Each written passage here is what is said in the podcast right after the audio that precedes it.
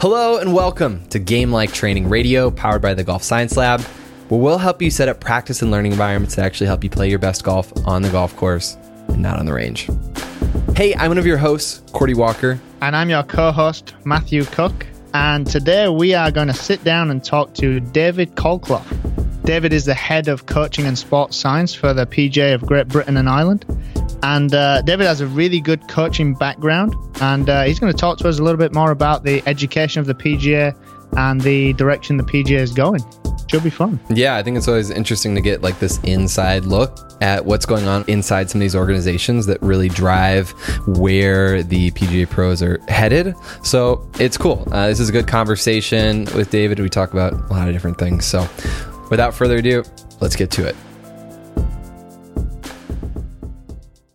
We're excited to be back with a little bit of a different episode. We have on David Colclough. He's the head of coaching and sports science for PGA GB and I. And so a bit of a different perspective than we're used to, but uh, it's going to be a great conversation talking about uh, what they're up to at PGA, uh, GB and I around some of the advances they're making with their training programs and what they're most interested in over there. Uh, and yeah, so it's going to be a good chat. David, how's it going? Gordy, very well, thank you. Yeah, ex- ex- excited to be with you and uh, and with Matthew as well. Yeah, thanks for joining us, Dev. Appreciate it. Well, thanks for the invitation, guys. It's a privilege. I listen to your stuff so much that uh, I feel like I'm part of the family. You are. You are now. That's for sure. uh, yes. Um, so give us like what what do you do like as the head of coaching and sports science? Like, what's a day like, or what are you working on? Okay. Uh, well, as head of coaching and sports science, my my remit really is to have an overview of all of the coaching and sports science content that we provide to the initial training program. So, uh, so here in, in GB, uh, it's a three-year training program for somebody to become a, a qualified PGA golf professional. Uh, and then also, just off the back of my last job, I've been been in this role now for probably seven, eight months. Uh, but I spent the last six years here looking after member education. So, uh, trying to support members once they qualify with whatever area of uh, of development they wish to go into, whether it was to be a manager or a or a, a, a coaching uh, professional or whether it's to be a club professional. We've tried always to provide them with uh, formal and informal education that supports them to make them better PGA pros, to make them, or hopefully, hopefully, uh, give them the opportunity to, to a make, give everyone a better experience. Uh, who plays golf, who comes into contact with a PGA pro, and, and ultimately also to to help them uh, have a, make a better living and earn more money. So uh, now I'm focused very squarely back on coaching. Uh, it's it's my first love, uh, as we were chatting just before. It's uh, an area I've been involved in since the day I became an assistant professional, which is is long ago, back in the 80s. Uh, my first boss was a guy called Martin Hall, who I'm sure many of your listeners know, and his his passion and, and influence on me is is, is clear to see for anybody that knows me because uh, mine's a huge influence on my career uh, to, to, this day, and, and, his passion for teaching and coaching is one that uh, I try to share and, and to grow in the same way as he has. So, eh, you know, as a part of looking at coaching now, that's where you're focused. Like, what are some of the things that you're looking into, or what interests you most right now? Is someone that's kind of on the forefront of of educating all all the members and stuff like that? Well, I mean, I guess I would say that that we we continue to look at everything. Uh, I mean, I think one of the responsibilities that we have as as a PGA and as a as an initial influence on uh, PGA golf professionals uh, now and in the future is to make sure that we are abreast of of anything and everything that's that's relevant to to golf coaching. So, I mean, I think a lot of the work that you and, and Matthew have done around uh, sort of motor control, practice routines, that sort of thing, is, is certainly something that's that's in our program, and we continue to look and and and refresh both the content and the delivery to the students around that. And, and I think, uh, without question, well, you, you only have to look at our uh, PGA member ed feed to see the influence that the two, two of you have had in terms of that informal learning that I spoke about. Um, we're very, very keen on not only uh, providing a, a, very strong and structured training program for those coming in, but equally to try and make as many people aware as possible of, of good sources of, of knowledge and information that will help them be better PGA golf professionals and, and better better coaches. So any any work that that I see coming out from from yourselves, um, guys at uh, the PGA Tour on the Mark podcast, done some great stuff. I mean, just this morning, uh, I was listening to uh, Vern Gambetta, uh, Coach Gambetta, on his Gain podcast, talking about technical models or technical frameworks, which is it was another great little twenty minute uh, sort of a piece of information from a from a really strong source, and, and where we see that great information from a strong source, then we we have no problem in in highlighting that to the membership so that they can gain that that perspective, and hopefully some of them may may change and adapt as, as a result of that. So we're looking across everywhere, Cordie. Uh, I mean, it's having known I was obviously going to come on and talk with you guys. It was it was interesting to reflect back on my own training and then look look forwards to where we are now. And uh, one of my colleagues uh, here has a uh, an old PJ manual that he had when he first uh, uh, became an assistant back in the back in the early 80s, and that had 40 pages to get across the the entire curriculum for golf swing and golf coaching. I think it's probably closer if we were working in pages now to 4,000 pages, and I think the other side of that as well is that of those 40 pages, 36 were pretty much about teaching the golf swing or how to fix a slice or a hook, and, and very little on learning or performance or practice or uh, ways in which uh, you, you'd you'd want to deal with deal with players. So uh, I look now at a program which has got a really eclectic mix of, of the key stuff around the technical and the tactical. I look at the physical and mental. We look at sort of the motor control, how people practice, how you how you work with with with with students in terms of your communication, and and it's it's a pretty elaborate uh, training program that they go go through when you consider that they've also do business management here and equipment technology uh, and personal development as well as part of their sort of three years. It is quite a holistic program, isn't it, David? It's I haven't been it hasn't been that long since I did my PG. I think it's been um, what maybe four four years, five years maybe now. Mm-hmm. Um, and just the the amount of, of information that the PGA tried to cover on all these different aspects of the game, and it continues to grow with people like yourself that are actively looking for it. Yeah, and I think one of the one of the key things as well, uh, Matthew, is that, uh, and probably one of my first roles here is to try to try to look at this content and make sure that at the same time as it gets bigger and bigger that we don't necessarily lose our way so that there is a especially for for, for coaches that come in uh, who are new to the game again you, you, as a as a as a good you have to be a good player you have to be a single a single uh, figure category one golfer so four handicap or better for for men six handicap and better for for, for women uh, but that doesn't necessarily mean, as I'm sure you both know, that that makes you a good coach. The, yep. the concept of being a good player and therefore being a good coach is is completely uh, nonsensical in my mind, and uh, and is borne out every day by uh, the work we do here with people who are very good players, but who who can't necessarily grasp even the most basic of initial coaching concepts when they first arrive. Mm. Uh, it gives them a good basis from which, if you can, if you can teach them around the way in which they might have learnt the game. Uh, it gives you a good basis from which to start, but it certainly isn't a link.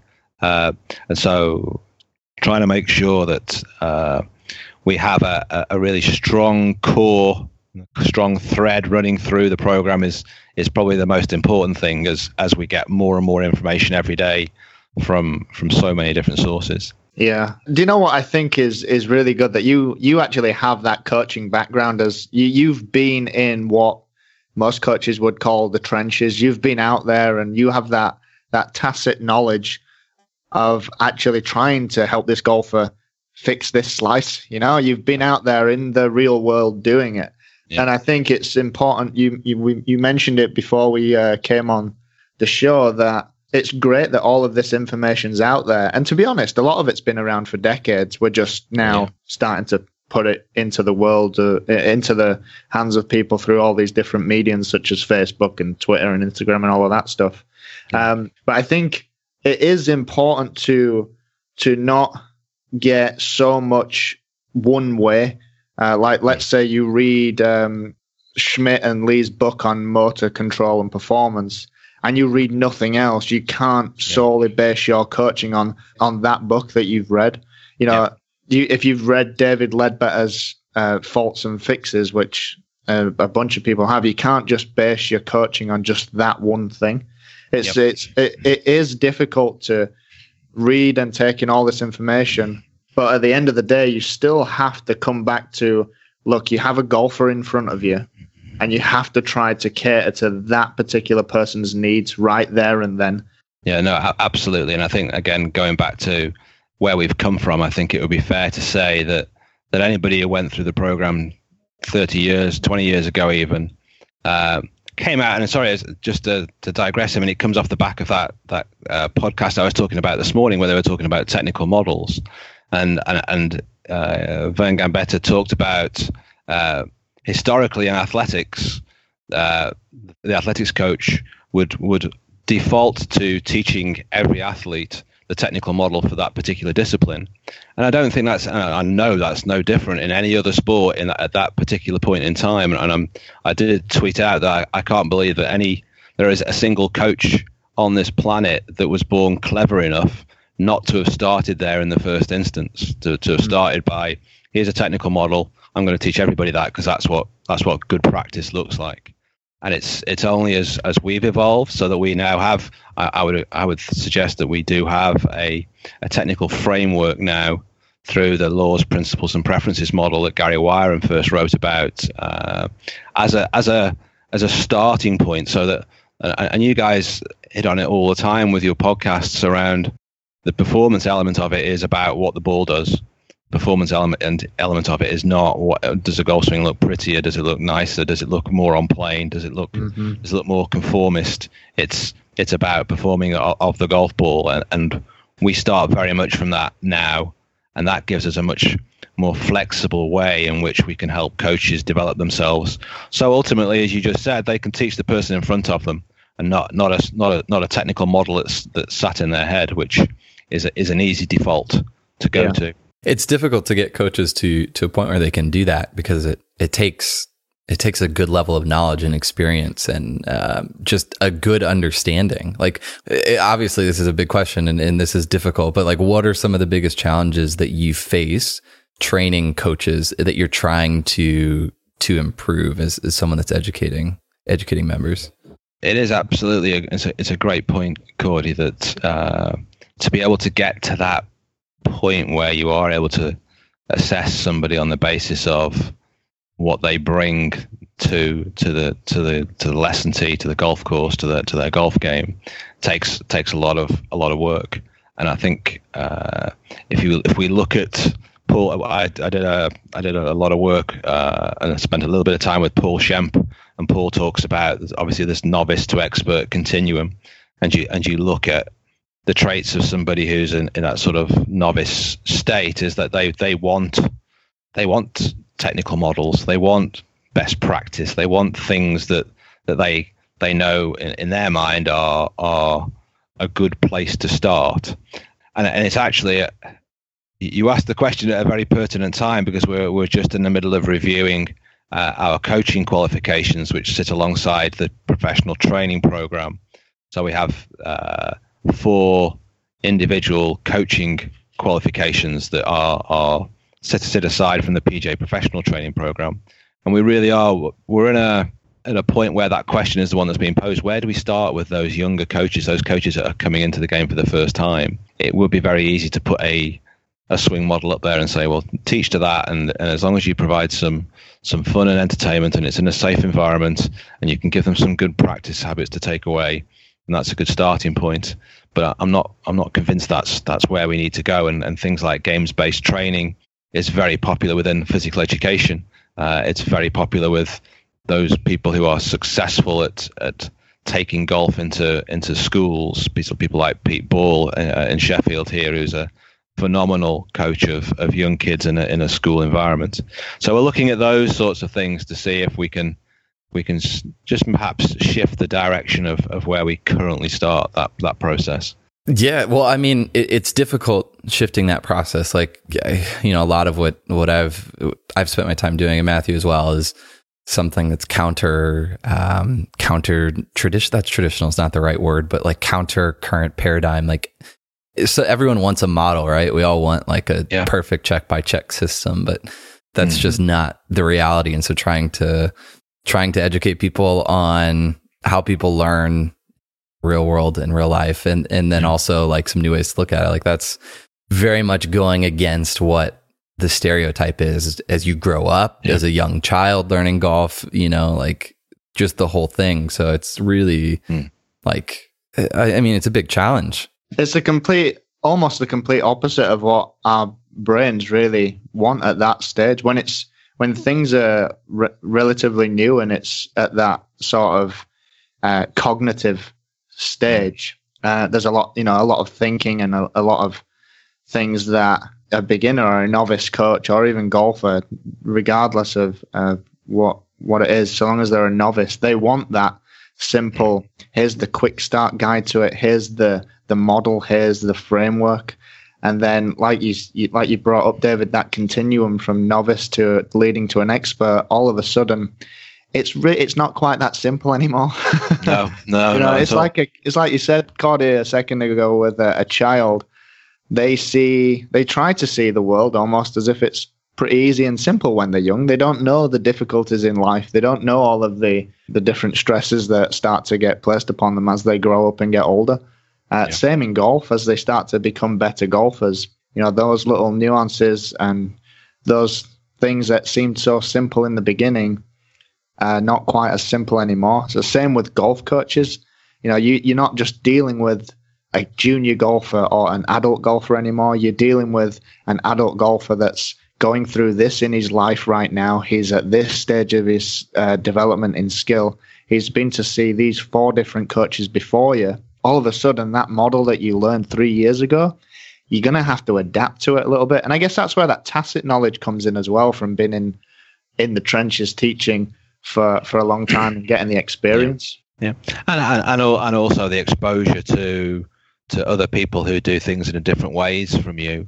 I mean, I think one of the things that, that pops straight into my head when we when you when you were talking there, uh, Matthew, is is uh, as, a, as a conversation I had with with with Martin with Martin Hall, which was around you should always try and find people who don't necessarily see the world in the way that you do, mm-hmm. and just and just sort of question why that might be, because there might well be some some some validity uh, to their to their to their world to their worldview that's that's different to yours, and, and it, trying to understand that is is really, I guess, where you start to move the needle from from being somebody who just accepts that this is the only way to do it, this is the black and white way to do it, to somebody who becomes a bit more competent and and ultimately, hopefully, hopefully becomes becomes more expert down the line. But it's it's a it's a challenge. It's a great challenge. Cody, back to the original question about how do we how do we make this work? How do we progress the education for, for PGA professionals, for, for coaches who, who volunteer their time uh, across Great Britain and Ireland. It's, it's, it's one of those things that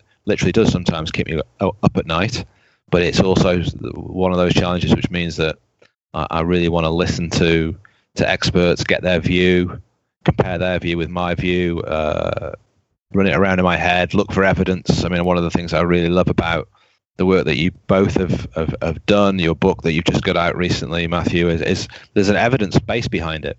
And mm-hmm. I think that is something that uh, the PGA strives to do more, more and more each year. Is we, we won't put we won't put information into our into our training programs to be digested by PGA professionals if there isn't an evidence evidence base behind it.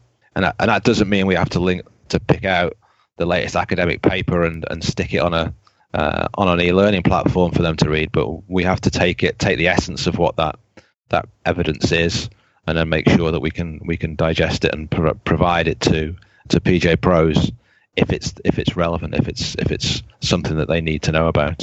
So it sounds like you are trying to change the paradigm then in, in kind of how coaches are, are teaching then.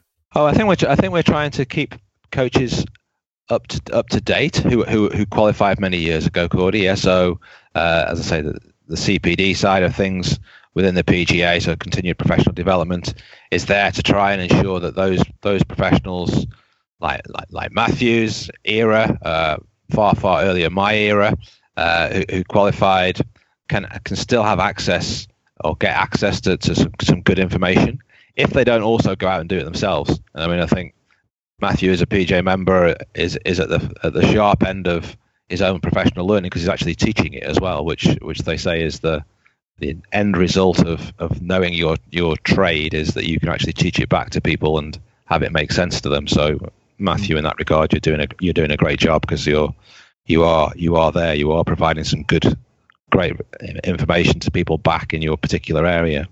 But uh, I think we're yeah we, we we've certainly shit that the PGA as a whole. I certainly can't take credit for for moving the needle from from 25 years ago to where we are now. But I'd like to to be part of the group that takes some credit for making sure that we don't just sit on our laurels and, and say, okay, well, it's good enough now.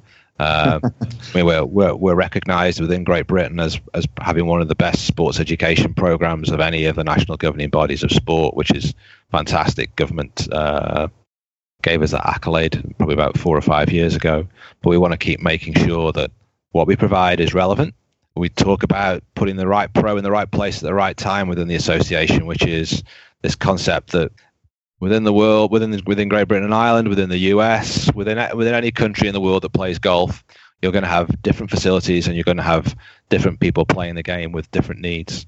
And it doesn't mean that we teach or we help to to formulate a cookie cutter PGA professional, but we do help to help them hopefully to make sure that they can fulfill a need for a customer and perhaps for a facility, so that PJ Pros are are a, a, a prerequisite for any golf facility to to generate great playing experiences, to generate activity at the golf club where where people are having fun, they're, they're frequenting the place more frequently, which will ultimately may pay dividends for the professional themselves.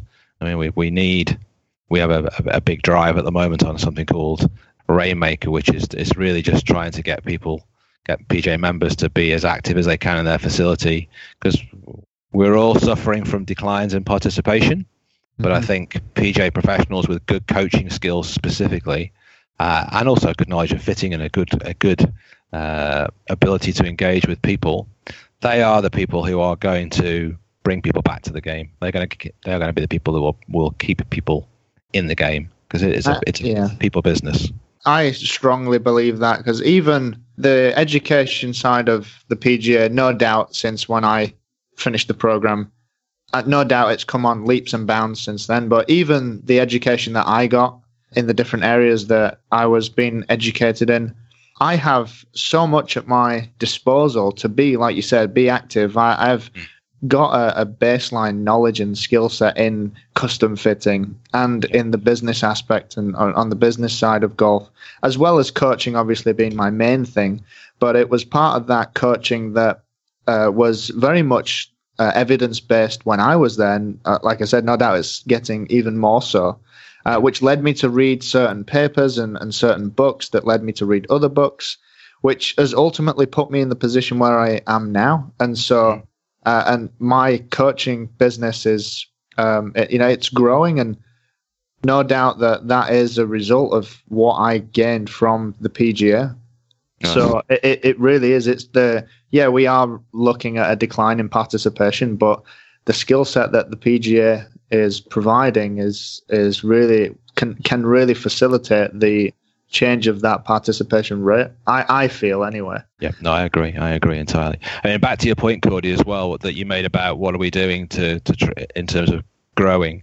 I think one of the things that across across all the subject areas that uh, that Matthew just mentioned, one of the things that we're trying to do in the assessment of whether or not an individual is going to make uh, a PJ professional is is we're trying to make sure that the the way in which we run the program, the way in which we uh, develop assignments and, and, and practical ex- assessments is done in such a way that, that you're starting to create a sort of a lifelong learner. Somebody somebody who once they they leave three year training program, which is the only compulsory part, that they actually are more inquisitive, that they are more curious, that they do want to know a bit more. So the way in which the program, even even necess- even without necessarily changing the content of the program, just the ways in which we're trying to change the way in which it's delivered and the way in which we ask questions is, is hopefully starting to get more people uh, like Matthew who, who do want to take a take a particular direction, if you like, and, and run with it and know more about it and get deeper into it. Very cool. Very cool. To kind of wrap up, what's the future hold for you, or are you working on any exciting projects to to share with us, or any kind of final final thoughts there about about the future and, and where y'all are heading? Yeah, well, uh, well, as I said, we're we're just in the middle of uh, reviewing the four levels of coaching qualifications. So again, these are traditionally PGAs uh, would develop their own qualifications in house. They would deliver them in house, and they would get them assessed in house, and, and they would award a certificate in house. But nowadays, if you're going to be a robust body that provides qualifications, then we work with the University of Birmingham. Uh, we work with uh, Sports Coach UK and the United Kingdom Coaching Certificate to ensure that our qualifications are set to a standard which is is at least the equivalent across across all sport. So that's the big plan. Really, I've got six months now of, of re, re rewriting. Real first of all, I guess uh, just getting more feedback from the successes we've had so far, but then looking at well, how can we do it better? How can we do it more efficiently and more effectively? So that uh, come probably uh, the start of our winter, which is sort of September, end of September, beginning of October, we've got uh, four qualifications that have uh, been uh, been reviewed, have been uh, adapted, and, and are, are, being delivered by our by our, our tutors and our assessors across across Great Britain and Ireland. So I think I've got enough to keep me going for the next six months or so. But uh, no, it's that, that's that's that's where we are. Uh, there there are other guys like Michael. You've met Michael Abbott, who's who's doing work around CPD. So I know we're in conversations with yourselves on how we start to accredit the learning that some of our PJ members will do with you through through the great summits that you do and through the work that that Matthew's done with the game like training. Uh, we will find a way to do that. We're we're, we're working on Matthew. Uh, Michael's working on a program where we can start to accredit more informal learning more easily uh, that will only benefit any of any of your listeners that are involved in digesting podcasts for their for the benefit of their own practice, uh, digesting papers, YouTube videos, whatever medium it is that that, that, that, that floats their boat to, to make them better. So that's a big bit of work, and that will again uh, that will hopefully help PGA professionals document the fact that they are getting better year on year at what they do.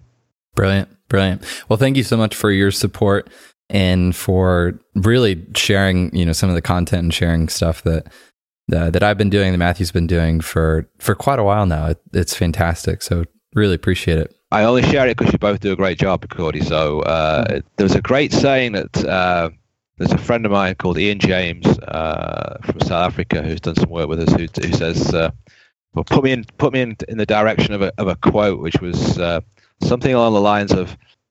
I haven't recommended your uh, your product because I necessarily think you're good. It's because I I've I know that my friends will enjoy it. Something along those lines. So it's it's it's not. This is the first time we've met, which is and it's been great to do this podcast.